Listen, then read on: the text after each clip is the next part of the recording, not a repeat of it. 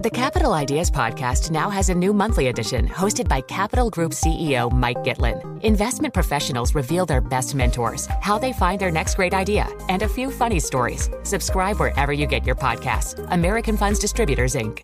The countdown has begun. This May, a thousand global leaders will gather in Doha for the Qatar Economic Forum powered by Bloomberg, held in conjunction with our official partners, the Qatar Ministry of Commerce and Industry and Media City Qatar, and premier sponsor QNB. Join heads of state, influential ministers, and leading CEOs to make new connections and gain unique insights. Learn more at QatarEconomicForum.com.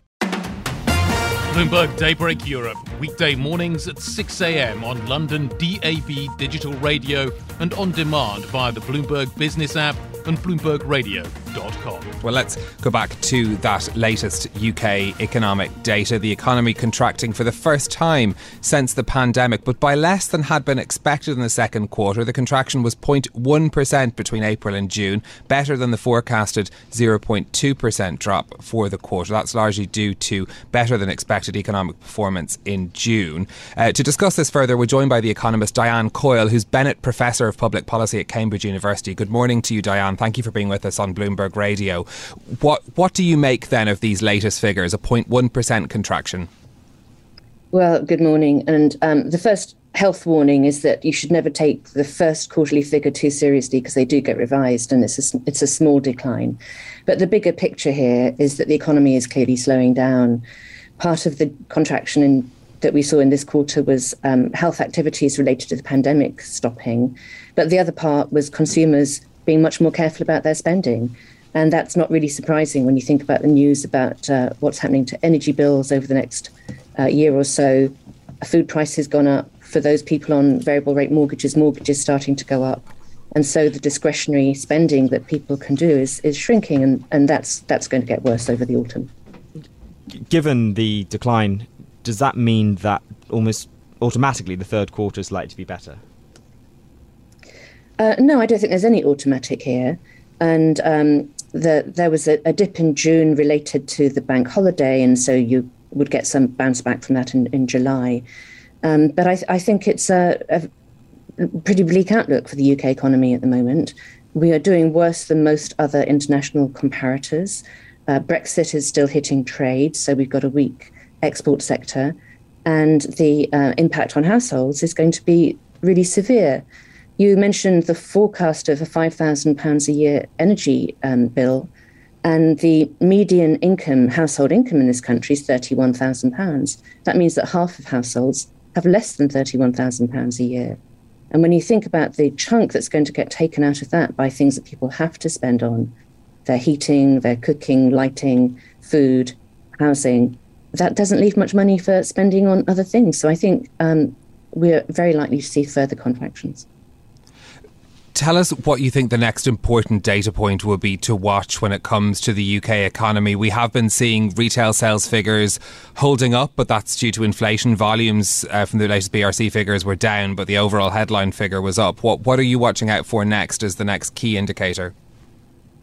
I suppose the canary in the cage will be those discretionary elements of spending and they have held up so far. Things like like going out um, to uh, events or um, dining out, and partly, of course, people were, have been glad to get back out in the nice weather because of the Jubilee celebrations, because of the uh, scaling back of the pandemic.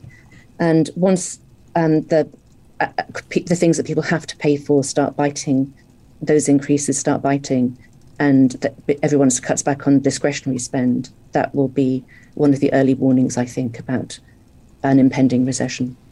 Um, and just quickly, it seemed as though industrial manufacturing production were uh, quite sizable beats.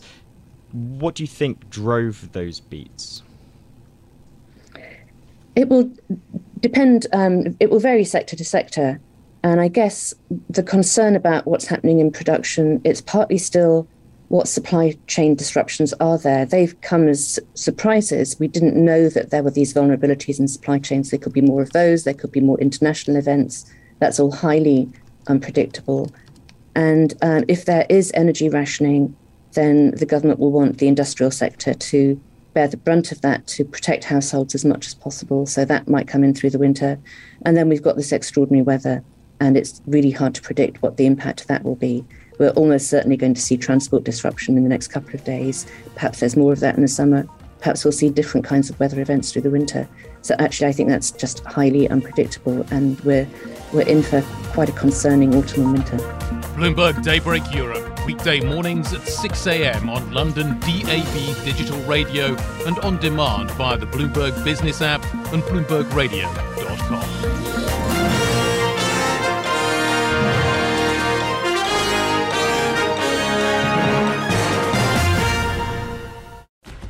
countdown has begun. From May 14th to 16th, a thousand global leaders will gather in Doha for the Qatar Economic Forum powered by Bloomberg. Join heads of state, influential ministers, and leading CEOs to make new connections, gain unique insights, and uncover valuable opportunities in one of the world's most rapidly rising regions. Request your invite for this exclusive event at QatarEconomicForum.com.